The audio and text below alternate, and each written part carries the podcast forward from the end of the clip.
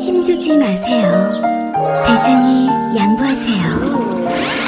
눈에 오는 그 부드러운 미궁 대장사랑. 아무도 몰랐어요. 제가 벌써 사고 나온 걸. 앉자마자 눈에 오는 배출의 카타르시스. 빅동의 추억. 미궁 대장사랑.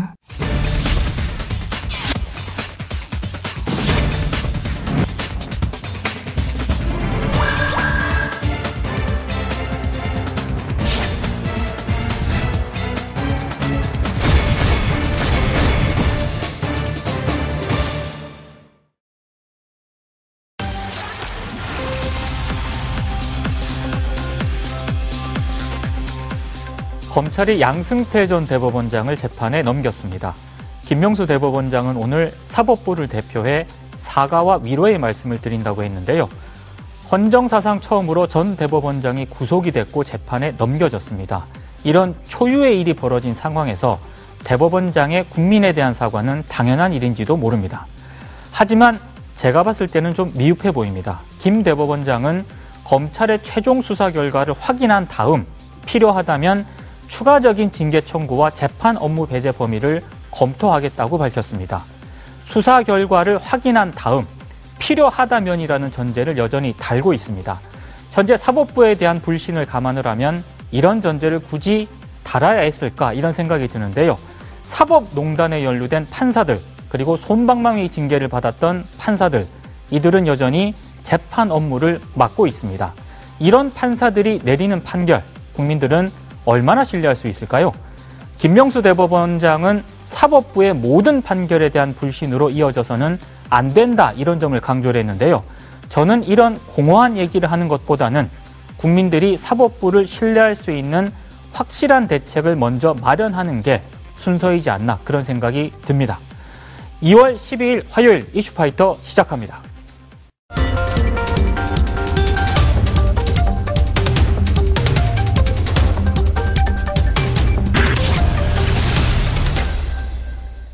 깨어있는 시민들이 꼭 알아야 할 알찬 브리핑, 깨알알 브리핑 시간입니다. 오늘은 한결의 김한 기자 나오셨습니다. 어서 오십시오. 네, 안녕하세요.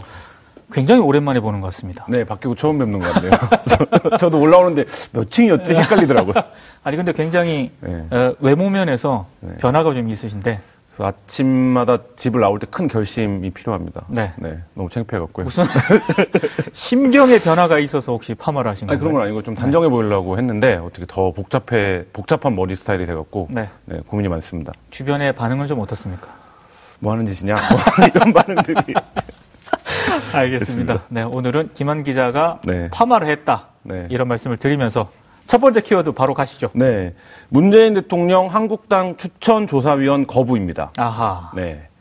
그 난데없이 이제 5.18 전국이 연출이 되고 있는 상황인데요. 네. 어, 청와대가 자유한국당이 추천한 5.18 진상규명 조사위원 후보자들 가운데 두 명을 임명하지 않고 돌려보냈습니다. 네. 어, 자유한국당이 세 명을 추천을 했는데요. 권태호 전 민주평통 사무처장, 이동욱 전 월간조선 기자, 그리고 그 차기한 변호사 이렇게 세 명을 추천을 했습니다. 예. 이세명다 그 추천 당시부터 논란이 좀 있었습니다. 그렇죠. 좀 더 거슬러 올라가면 지금 문제의 핵심인 인물로 부상한 지만원 씨를 추천하냐 마냐 네. 뭐 이런 이제 논란이 있었는데요. 네. 이 중에서 결국 문재인 대통령이 어, 이동욱 전 월간조선 기자와 그 권태호 전 민주평당 사무처장이 어, 자격 요건이 되지 않는다 이렇게 해서 이제 돌려 보낸 건데요. 음. 예. 그 여러 가지 자격 요건이 있습니다. 뭐 법조인 경험이라든지 국- 군사 안보 분야에서 그렇죠. 근무했던 경험이라든지 이런 이제 자격 요건들이 있는데 이게 이제 충족이 되지 않는다라고 형식적으로 판단을 한 거고요. 네. 오히려 이 세 명 중에 이제 차기한 변호사가 논란이 컸었어요. 차기한 네. 변호사는 이제 5.18 기념곡으로 이제 이무리한 행진곡이 지정되는 것을 반대했었고 세월호 특위 활동을 할 때도 유가족과 이제 건건이 대립을 했었었는데 네. 그럼에도 불구하고 이제 차기한 변호사는 법률적 자격은 충족한다 이렇게 이제 청와대는 설명을 했는데요.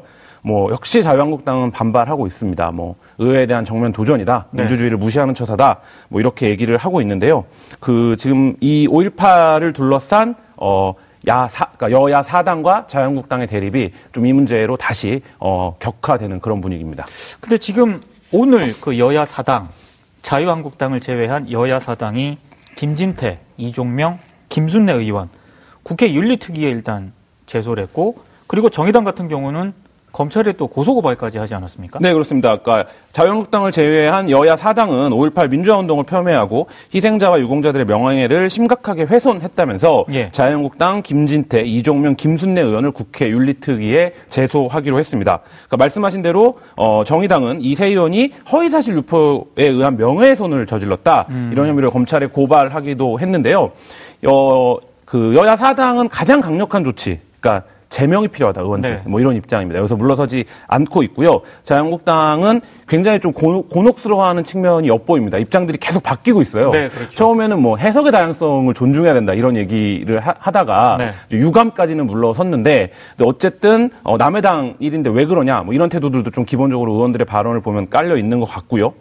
어, 그래서 이 부분이 뭐 국회 윤리특위가 지금까지 뭐 강력한 힘을 발휘한 적은 없기 때문에 네. 정치적으로 상징적인 조치가 되긴 할 텐데 근데 자유한국당은 여전히도 일부 비난은 받더라도 이 문제를 제기함으로써 핵심 지지층은 좀 결속되는 게 아니냐 음. 이런 정치적인 계산도 하고 있는 게 아닌가. 왜냐하면 이 부분이 보편적 합의 상식에 의하면 너무나 명백한 잘못이라는 게 대다수의 인식인데 네. 자유한국당이 여전히 이 부분에서 뭔가 좀 머뭇거리는 뭐 이런 태도들을 국회 내에서 보여주고 있는 상황입니다. 근데 오늘 그 김병준 비대위원장이 공식적으로 일단 고개를 숙이면서 사과를 하지 않았습니까? 사과는 정적으로 볼 때 가장 중요한 건 타이밍인데요. 그렇죠. 네. 그러니까 이미 한참 이제 논란이 지나고 나서 네. 여론에 떠밀려서 지금 사과를 음. 하는 모습들이 연출이 되고 있고 예. 그리고 정작 중요한 게 이 공청회를 주최한 그리고 공청회에서 발언을 한 오늘 이제 윤리위원회에 제소가 된 김진태, 이종명, 김순례 의원의 그렇죠. 이제 반응일 텐데 예. 이분들의 입장이 또 약간 다 묘 한 거죠. 처음 했던 해명과 조금씩 조금씩 또 이분들도 바뀌더라고요. 네, 그렇죠. 그리고 유감이다. 뭐 마음을 상하게 했다면 죄송하다. 이런 네. 식의 표현을 쓰면서도 오늘 이제 이종명 의원 같은 경우에는 그 5.18 유공자 명단을 공개해야 된다. 네. 또 이런 의견은 굽히지 않고 있거든요. 아니 근데 그 해명이 네. 어, 그 명단을 공개하는 거하고 본인이 의원직을 사퇴하는 거하고 이게 무슨 관계가 있는 거냐라고 아. 이제 질문을 하신 분들이 많더라고요. 네, 그렇죠. 그러니까 그 명단을 검증하고 만약에 사실이 아니면 사퇴하겠다 이런 네. 식의 입장을 밝혔는데 이 부분을 아주 논리적으로 어떤 입장은 이런 거다 이렇게 분석해 주는 게 뭐한 게 이 북한군 개입설 같은 경우에는 어, 대표적인 가짜 뉴스입니다. 이미 법원의 판단도 끝났고요. 네. 뭐 오늘 서청원 의원 같은 경우, 그러니까 자유한국당 지금은 탈당해 있지만 자유한국당의 원로라고 할 수 있는데 이분조차도 자기가 이제 기자 생활을 할 때 거기 취재를 했는데 북한군 개입은 말이 안 된다. 그렇죠. 이렇게 얘기를 하고 있는 상황이거든요. 근데 이 부분과 관련해서 계속적으로 지금 자유한국당이 북한군이 개입했다라는 문제를 갖고 여러 가지 시비들을 걸고 있는데 이런 상황 자체가 좀 현재 상황을 어, 인식하는 보편적인 상식하고는 좀 동떨어진 음. 것이 아닌가. 아닌가 이런 생각이 듭니다. 예. 그러면 지금까지는 이런 계속 논란이 불거진 그런 상황인데 이게 계속적으로 이제 반복이 되지 않도록 하려면은 뭔가 제도적이라든가 이런 대책을 마련해야 되는 쪽으로 가야 하는 거 아니겠습니까? 네.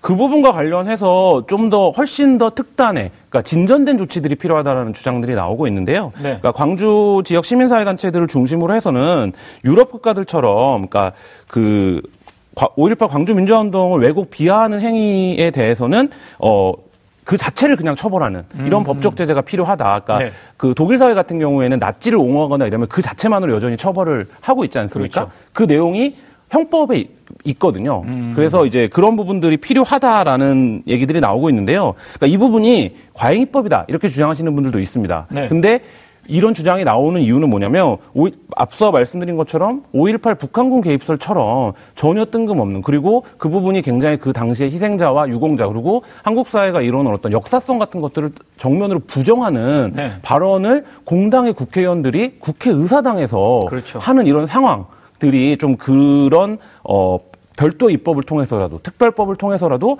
이 한국사를 둘러싼 어떤 혐오 발언들 그다음에 이제 이데올로적인 공세들 이런 부분들은 처벌해야 되는 것이 아니냐 이런 주장까지 지금 나오고 있는 상황입니다. 근데 여기서 이제 제가 몇 가지 좀 여쭤볼 게 이게 이건 표현의 자유 영역 그 범주로 포함시켜서 판단을 해야 되는 것 아니냐라는 문제 제기를 하시는 분들도 있거든요. 네. 그러니까 그 혐오 표현 과 관련해서 여러 네. 가지 쟁점들이 있는데 그 중에서 그 어떤 것이 혐오고 어떤 것이 혐오가 아니냐도 있고 네. 그 혐, 어떤 혐오라고 하더라도 일부 표현의 자유를 더 그렇죠. 사- 우선시해야 되는 거 아니냐 이런 주장들이 있는데 네. 이 부분을 저는 증폭시키는 과정들이 문제라고 생각을 하는데요. 아하. 그러니까 그 개개인이 뭐 어떤 문제에 대해서는 어, 서로 다른 생각들을 가질 수 있고 하지만 이것이 정치적으로 발화되는 순간 음. 에는 굉장히 다른 사회적 문제가 된다라는 거죠. 네. 그러니까 지금 이 문제도 어, 자유한국당 의원들이 그 공청회를 개최하기 전에는 뭐 아무런 이견이 없는 그러니까 그렇죠. 예, 그런 문제였는데 자유한국당 공청회를 통해서 굉장히 그런 발언들이 정치적인 필요에 의해서 발화가 되면서 그 부분을 둘러싼 어떤 어, 논란 이런 네. 것들이 발생을 하는데 이 부분에서 좀 그 정치인들이 네. 좀 책임을 가질 필요가 있다. 그러니까 음. 이 그 혐오 문제를 둘러 혐오 문제를 어떤 정파적인 이해관계에 따라서 이용하는 네. 뭐 이런 차원들을 어떻게 볼 것이냐 이런 부분들이 있고요. 예. 어, 유럽이 우리보다 표현의 자유 역사가 앞서지 않습니까? 그렇죠. 그리고 실질적으로 보더라도 훨씬 더 높은 수준의 네. 표현의 자유를 누리고 있다라고 우리가 일부 생각을 하고 있는데 유럽에서도 이 최근에 이 혐오 표현을 둘러싼 어, 제재, 규제 뭐 이런 논의들이 활발히 되고 있고 음. 예. 심지어 이제 그것은 표현의 자유가 아니다 뭐 이런 주장들도 나오고 있는 상황이에요. 예. 근데 이제 이 부분에서 우리가 또 한 가지 유념해야 될 거는 이런 발언들이 나올 때마다 직접적으로 피해를 입는 피해자와 희생자들이 여전히 그렇죠. 예, 있기 때문에 그 부분에 대한 좀 각별한 주의도 필요한 것 같습니다. 근데 이몇 차례 이런 비슷한 법안들이 발의가 되지 됐었죠. 않았습니까? 네. 근데 이 그럴 때마다 잘 안 됐거든요. 예. 그러니까 이 법안들을 아우르는 대표적인 게 예를 들면 한국 사회에서 차별금지법 그렇죠. 같은 문제라고 예. 할수 있을 텐데요. 국회에 계속 이제 회기 때마다 이- 그 발의는 되지만 네. 처리가 되지 않고 이 5.18과 관련된 역사 왜곡, 역사 왜곡 행위를 처벌하는 법안들도 이미 여러 차례 발의가 된 적이 있습니다. 네. 근데 이제 국회 본회의를 통과하지는 못했는데요. 그러니까 그 부분에서는 실제로 어, 한국 의회 역사에서 이런 법을 사실상 현실적으로 음. 제정하는 게 어려운 게 아니냐 그래서 뭐 이런 주장도 나오지만 예. 지금 상황은 좀 더 특단의 조치들이 필요하다. 그러니까 음. 사실 굉장히 충격적인 일이거든요. 국회 공청회에서 5.18의 역사를 정면으로 부정하는 그렇죠. 이런 얘기가 나온다라는 것 자체가 네. 우리가 이제 이런 논의들을 다시 좀 촉발시킨 계기가 아닌가 싶습니다. 음. 그러니까 처벌 조항으로 가는 거에 대해서 조금 우려하는 그런 목소리들도 있더라고요. 그렇죠. 그러니까 지금에서는 처벌 조항이 아니라 특별법에 이런 내용들을 규정하는 것 자체만으로도 네. 좀 입법 효과를 발휘할 수 있지 않냐 이런 주장들이 있습니다. 그래서 네. 법률을 제정할 때 여러 가지 단계들, 그러니까 처벌 수위나 뭐 제재 수위에 대한 여러 가지 단계들이 있을 텐데, 네. 그러니까 5.18 민주화 유공자 예고에 관한 법률이 이미 있습니다. 네. 그러니까 이 법률에서 어. 그 벌칙 조항을 삽입하는 방안들이 음. 이제 논의가 되고 있어요. 그러니까 이 부분이 네. 이미 그 유공자들에 대한 예우 법안이 있는 상태에서 음. 유공자들의 예우에 저해하는 반하는 행위를 했을 때는 어떻게 하자 뭐 이런 부분들 정도는 어, 국회에서 충분히 서로 입법 을 얘기할 수 있지 않냐 이런 음. 의견들도 있습니다. 알겠습니다. 일단 국회 차원에서 한번 예, 어떻게 논의가 진행될지 한번 지켜보고요. 자, 두 번째 키워드로 한번 가볼까요? 표창원 개혁 법안 경찰이 술렁입니다. 아, 이건 또 무슨 내용이길래 이렇게 경찰까지 술렁입니까? 이게 일반인들은 사실 예. 이게 뭐야 이렇게 생각하실 수 있는데 네. 어, 먼저 말씀드리면 표창원 의원도 경찰대 그렇죠. 출신입니다. 네. 근데 이게 무슨 얘기냐면 표창원 의원이 이제 입법 발의를 했는데 이른바 이제 경찰대 개혁 법안입니다. 아하. 네, 그래서 경찰대를 경찰 수사대로 개편하고 예. 출신 학생의 입직 계급을 경위에서 순경으로 3단계 낮추는 겁니다. 순경으로. 네. 허허. 그래서 지금 일반적으로 경찰직 공무원이 되면 순경으로 시작을 하거든요. 네. 근데 경찰대 졸업생들은 경위로 시작을 합니다. 예. 근데 이게 어떤 의미가 있냐면 어, 경찰 계급이 좀 복잡한데요. 네. 치안 총감에서 순경까지가 있습니다. 11단계인가 그렇게 구별이 되는데 네. 어, 순경에서 순경, 경정, 경사가 일반적으로 한 그룹이라고 봅니다. 예. 그러니까 공무원으로 예를 들자면 9급에서 6급 정도를 아하. 보는 거죠. 네. 그리고 경위에서부터 총경까지를 또 한 그룹으로 봅니다. 음. 이거는 말하자면 5급에서 고위공무원까지. 이른바 고시파들. 네, 그렇죠. 네. 그렇게 되는 거죠. 그러니까 이게 생각해 보시면 어떻게 되겠습니까? 완전히 계급화가 그렇죠. 이루어지죠. 네. 그러니까 그 부분을 어, 해체하자, 허물자. 아. 이게 이제 표창원 의원이 주장하는 그 개혁 법안의 핵심인데 이 부분에 대해서 당연히 경찰대 출신들은 반감을 어, 살 수밖에 없, 없는 뭐 그런 상황입니다. 그러니까 그거에 따른 어떤 파장은 일단 논외로 하더라도 네네. 지금 비경찰대 출신들의 어떤 소외감 이런 거는 계속 지적이 되어온 문제이긴 하지 않습니까? 그렇죠. 그러니까 우리가 뭐 경찰이 나오는 영화 뭐 예. 이런 것들을 많이 봐서 경찰대 출신이 경찰에 엄청 많은 것처럼 그렇죠. 생각을 하지만 실제 경찰 12만 명 중에 비경찰대 출신이 11만 명입니다. 아. 그러니까 경찰대 출신은 채 10%가 이제 되지 않는 네. 뭐 이런 상황인데 네. 이 경찰대 출신들이 경찰 관련된 모든 요직을 다 독점하고 있는 거예요, 사실상. 음. 그렇죠. 예. 이런 게 사실입니다. 그래서 기자들 사이에서는 경찰대 출신이 아닌 사람이 어, 총경이 되거나 경정이 되면 그거 자체가 임, 입말에 오를 정도로 네. 네, 이런 정도 수준인데 그래서 이 부분에서 아주 뿌리 깊은 차별 구조가 있는 거죠. 그러니까 네. 왜냐하면 아까 말씀드렸던 것처럼 출발선 자체가 다르기 때문에 네. 그러니까 이 자체가 어느 대학을 나왔느냐 자체가 그냥 그대로 계급이 되는 뭐 이런 상황이 되, 기 때문에 이걸 해체하지 않으면 네. 경찰 조직의 어떤 비민주성 그다음에 어, 의사소통 과- 문제 뭐 이런 것들을 해결할 수 없다 이런 음. 주장들은 계속 있어 왔습니다. 지금 검경 수사권 조정 이런 것 때문에 굉장히 예민한 그런 시기인데 표창원 의원이 슬쩍 이런 아킬레스건을 건드린 거라고 봐야 되는 건가요? 이거 어떻게 돼 봐야 그러니까 그 부분은 그러니까 경찰이나 검찰의 개혁 문제가 나오면 네. 항상 이제 언론이 그렇죠. 이 수사권 문제와 어떤 관계가 있는 네네. 거냐 이런 이제 프리즘으로 보기 마련인데요. 예. 경찰대 출신들은 어떤 반대 논리를 지금 세우고 있냐면 네. 표현대로 한다면 경찰대가 어떤 국가 엘리트를 양성하는 기관이 아니라 사실상의 직업 학교로 전락하고 만다. 이렇게 되면 아. 가뜩이나 검사 검찰과의 균형 관계가 맞지 않는데 예. 경찰이 제대로 수사 를 할 수 있겠냐, 역할을 할 수 있겠냐, 뭐 이렇게 지금 반발을 하는 목소리들이 있거든요. 근데 이런 논리는 비경찰대 출신들이 들으면 굉장히 비경찰대 출신들은 어떻게 얘기했냐면 예. 경찰대 출신들은 경위로 와도 그러니까 우리가 흔히 딱지라고 불리는 네, 네, 네. 교통단속 스티커도 제대로 뗄 줄 모른다라는 거예요. 그러니까 음. 행정 업무를 전혀 뭐 이렇게 일선 업무를 하지 않기 때문에 현장을 모른다 네. 이렇게 얘기를 하거든요. 네. 그러니까 이 법안이 발의된다라는 얘기만 나오 는 상황에서도 네. 경찰 내부가 이렇게 감론을박이 벌어지는 것 자체가 음. 좀 경찰 조직이 갖고 있는 어떤 구조적인 모순 이런 것들 좀 보여주는 것이 아닌가 이런 생각 듭니다. 아 알겠습니다. 야 이 법안에 대해서 경찰이 어느 정도 반발을 하는지도 한번 지켜볼 네. 문제인 것 같습니다. 마지막 키워드 한번 가보시죠.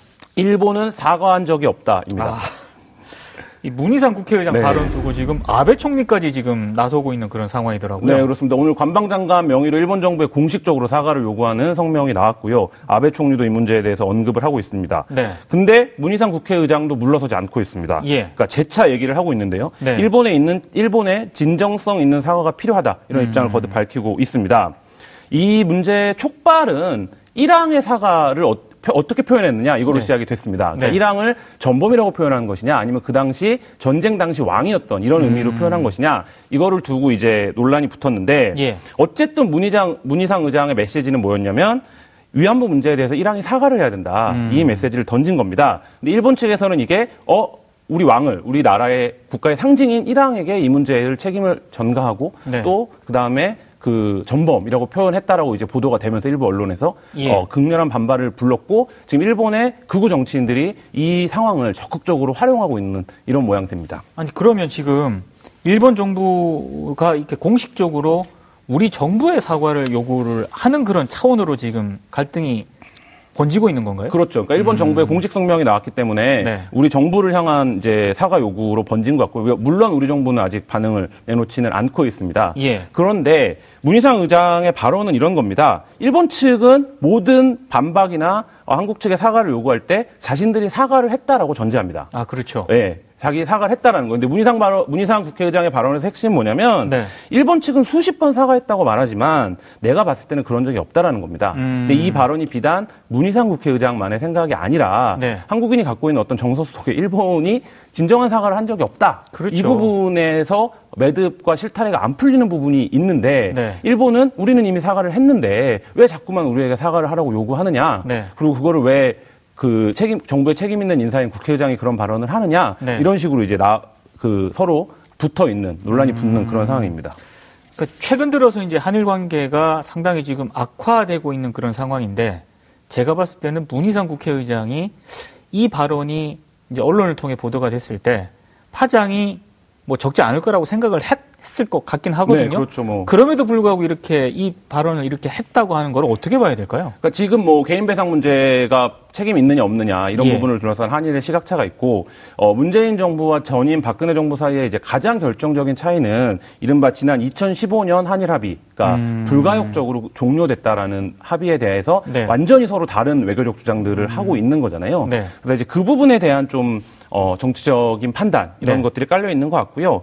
일본 정부와 매체들이 좀 격, 격하게 반응하는 부분도 그 부분입니다. 그러니까 고노다로 일본 외무상 같은 경우도 필리핀에서 기자회견을 열어서 2015년 합의로 위안부 문제는 음. 완전하고 최종적으로 해결됐다 이렇게 네. 얘기를 하고 있거든요. 네. 근데 이제 문재인 정부는 그게 아니라고 얘기를 하고 있는 거잖아요. 그렇죠. 그러니까 그 부분을 둘러싼 어떤 시각의 차이가 네. 결국 이제 이 문제들을 통해서 드러나고 있는 게 아닌가. 그리고 이제 그 부분에서 한국 정부도 여전히 일본의 그 배상의 책임이 있고 네. 그 합의를 계승하지 않는다라는 정치적인 입장을 분명히 밝히고 있는 게 아닌가 이런 생각이 듭니다. 음, 일본 정부의 어떤 그런 태도가 그러니까 한국민 입장에서 봤을 때는 조금 못마땅해 할 수는 있긴 하지만 박근혜 정부의 어떤 그런 그 합의 네. 여기서부터 문제가 꼬인 게 아닌가 이런 생각이 들어요. 그렇죠. 뭐 당시에도 많은 언론이 지적을 했지만 뭐 해야 할 필요가 없는 합의를 그렇죠. 했고 그 합의를 하는 데 있어서 이른바 이제 지금 사법농단 세력들과도